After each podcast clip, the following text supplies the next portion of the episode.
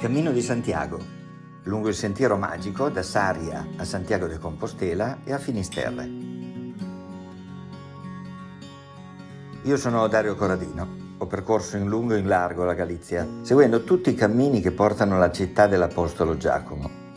In questo podcast percorreremo insieme il sentiero da Saria a Santiago e andremo alla scoperta di tutto ciò che le antiche pietre raccontano e che spesso sfugge agli occhi di chi cammina.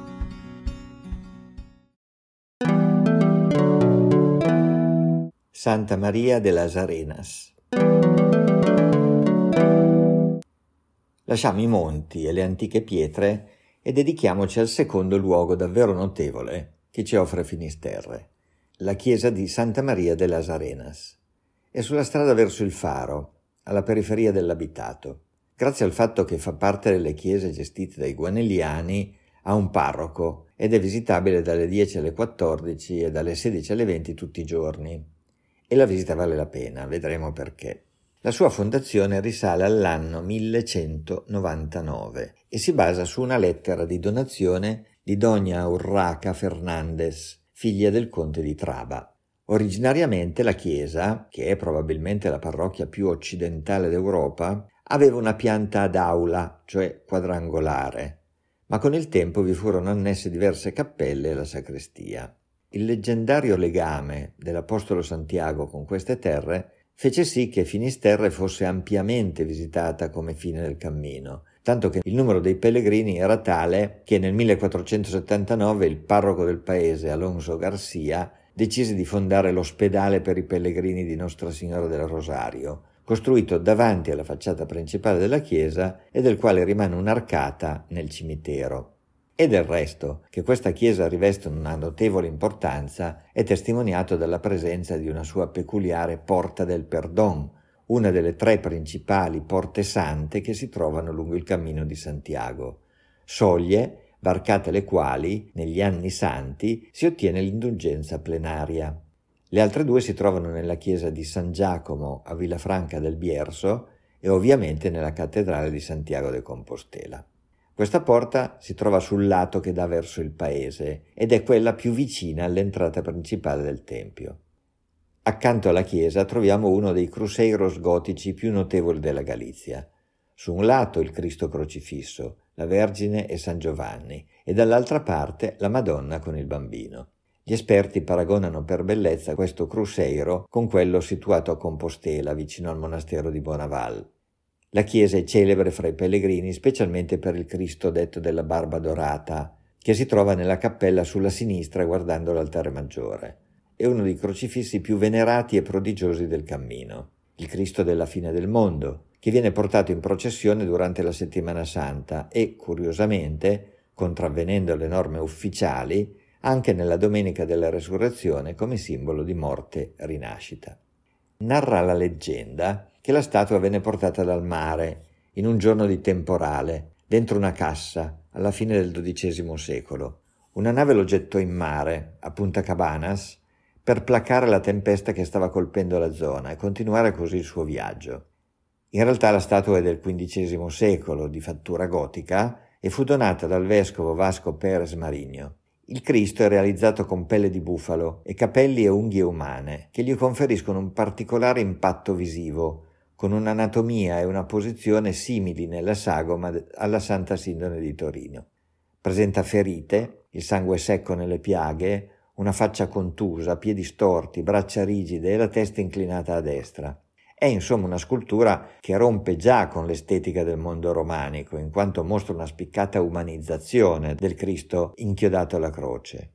Alcuni dettagli della sua anatomia, come l'esagerazione delle costole, sono legati a testi devozionali scritti intorno alla metà del XIII secolo, in cui sono descritte nel dettaglio le sofferenze di Gesù nella sua passione.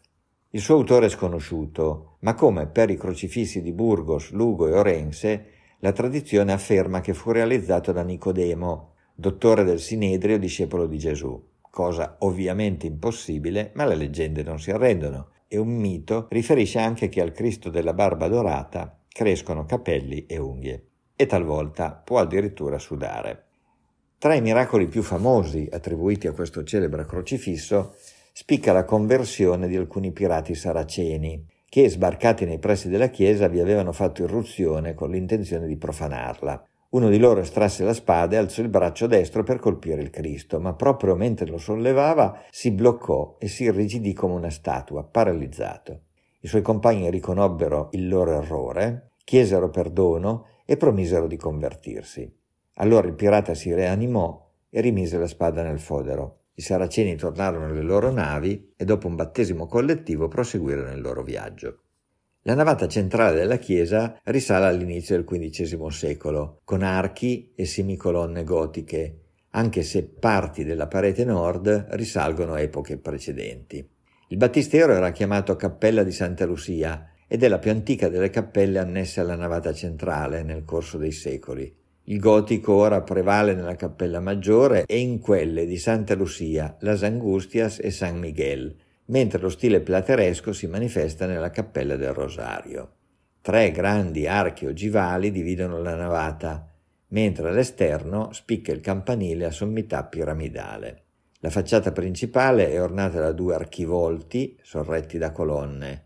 All'interno, oltre al Santo Cristo, spiccano altre rilevanti opere artistiche come l'immagine titolare di Santa Maria das Arenas scolpita nella pietra di Anca, che arriva da Coimbra nel 1534, forse un po' troppo restaurata. Da segnalare anche il tabernacolo, ricavato in una pietra unica, un tabernacolo nel quale appaiono sette angeli che circondano un Salvatore dorato come il sole. Ci sono anche simboli enigmatici, sfigurati un po' dal passare del tempo. Un tabernacolo, antica pietra sacra, con reminiscenze di riti di passaggio, di culti pagani. Fin qui il racconto profano della Chiesa, ma uno sguardo un po' più indagatore ci può portare a individuare altri interessanti segni. E allora ricominciamo la nostra visita partendo dall'esterno. Le pareti esterne della chiesa riportano numerosi simboli templari, in particolare alcune croci, non semplici da vedere perché sono corrose dal tempo e mascherate dai licheni. Sono piccole, e sono incise in diversi punti delle mura esterne. Così come sempre sulle mura esterne è incisa una spirale, altro importante simbolo templare che riporta al gioco dell'oca, una rappresentazione simbolica del pellegrinaggio in generale e di quello giacobeo in particolare. E dunque gioco e insegnamento iniziatico insieme. La spirale si trova sulla parete di sinistra guardando la porta santa, e due delle croci si trovano accanto agli accessi della chiesa, in particolare alla destra della Porta Santa e alla sinistra dell'ingresso del pronao, mentre le altre due croci sono su pareti più distanti dagli ingressi. Nel pronao altre due cose da segnalare. Su una delle colonne i segni dei maestri costruttori, segni di loggia interpretabili in diversi modi, sia come firma sia come indicazione per come e dove posizionare la pietra, preparata secondo le indicazioni di chi possedeva le competenze e conosceva i segreti costruttivi. A terra invece alcune di queste grandi lastre nascondevano sepolture, almeno una delle quali riporta un'incisione relativa alla corporazione alla quale apparteneva il defunto, in questo caso un marinaio, un personaggio comunque di un certo rilievo. Ma perché sepolto fuori dalla chiesa, un tempo infatti le sepolture, in modo particolare quelle di prestigio, erano interne. Perché fuori? Probabilmente perché la sua posizione di fede era incerta, ancora in qualche modo legata al mondo pagano, e quindi rimane sulla soglia della Chiesa. Concluso il giro esterno, possiamo passare alla visita dell'interno della chiesa. Ed ecco che subito a sinistra dell'ingresso, addossato alla parete, notiamo un capitello scolpito con figure umane danzanti. Sono gli adoratori del sole. Curioso trovarli raffigurati in una chiesa? Nei primi secoli del cristianesimo si mescolavano tradizioni cristiane e pagane, nella progressiva accoglienza degli antichi culti all'interno della nuova religione. E qui vediamo rappresentati i Nerios, gli antichi abitanti di questa zona, danzare insieme ai cristiani nel loro culto solare. Poco più in là, sulla sinistra, vediamo addossate al muro delle grandi lastre di pietra, delle quali si intuisce appena la decorazione. Sono come coperchi di sarcofagi, ma senza il sarcofago. A Noia, che è un paese un po' più a sud lungo la costa atlantica galiziana, nella chiesa di Santa Maria a Nova ce ne sono centinaia. Le chiamano laudas gremias, erano lapidi che venivano commissionate da chi compiva un pellegrinaggio. Raffiguravano la propria gilda, cioè la propria corporazione, o il proprio mestiere, oppure ancora la propria figura. Erano un modo per segnare la propria morte e rinascita come persone nuove, cambiate radicalmente dall'esperienza del pellegrinaggio. Il coperchio di un sepolcro che non c'è, nel quale idealmente è sepolta una persona che non c'è più, che ha saputo rinnovarsi. Ovviamente la spesa non era alla portata di tutti, ma queste testimonianze sono molto significative di quanto veniva considerata l'esperienza del cammino. Un po' più avanti nella chiesa ecco un'altra scoperta inquietante. Poniamo di entrare dalla porta santa. Sul primo capitello alla nostra destra ecco accoglierci una figura demoniaca che ci mostra la lingua in uno sberleffo difficile da definire un simbolo di burla realizzato dai maestri costruttori, una pratica abbastanza comune, ma anche un messaggio per gli iniziati. Sei in un luogo potente e di grande energia, stai per ottenere l'indulgenza plenaria, ma ricordati che esiste un avversario che non devi sottovalutare, che è sempre presente, sempre in agguato, sempre pronto ad approfittare delle tue debolezze. E ora, non un simbolo, ma una tradizione. Sulla colonna a destra dell'altare maggiore, tra i fregi, ve n'è uno che presenta tre fori. L'uso vuole che il visitatore inserisca nei tre fori tre dita della mano destra, una tradizione rispettata più dai visitatori che dai locali e che probabilmente vuole rappresentare un modo per entrare in contatto con l'energia del luogo e della costruzione.